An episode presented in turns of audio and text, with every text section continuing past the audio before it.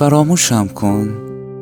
این احمقانه ترین خواسته هایی است که می‌توان از کسی داشت که تو را صادقانه دوست دارد. چگونه فراموش کنم تو را زمانی که تلاش کردم؟ تمام خاطراتی را که با یکدیگر ساختیم را مو به مو در خاطرم به یادگار بسپارم. از کلمه کلمه ی حرفهایت لرزش صدایت عطر نفسهایت عمق نگاهت کدامین را فراموش کنم؟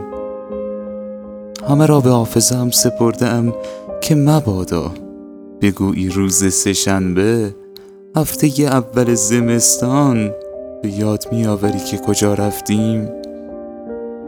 به خدا نکند که تو را با جواب سربالایی خود برنجانم. حال می‌خواهی از من که تو را فراموش کنم؟ نه. از من نخواه که این بار سنگین را به دوش بگیرم. من و تو آدم فراموشی نیستیم. ما فقط می توانیم به نبودن یکدیگر عادت کنیم.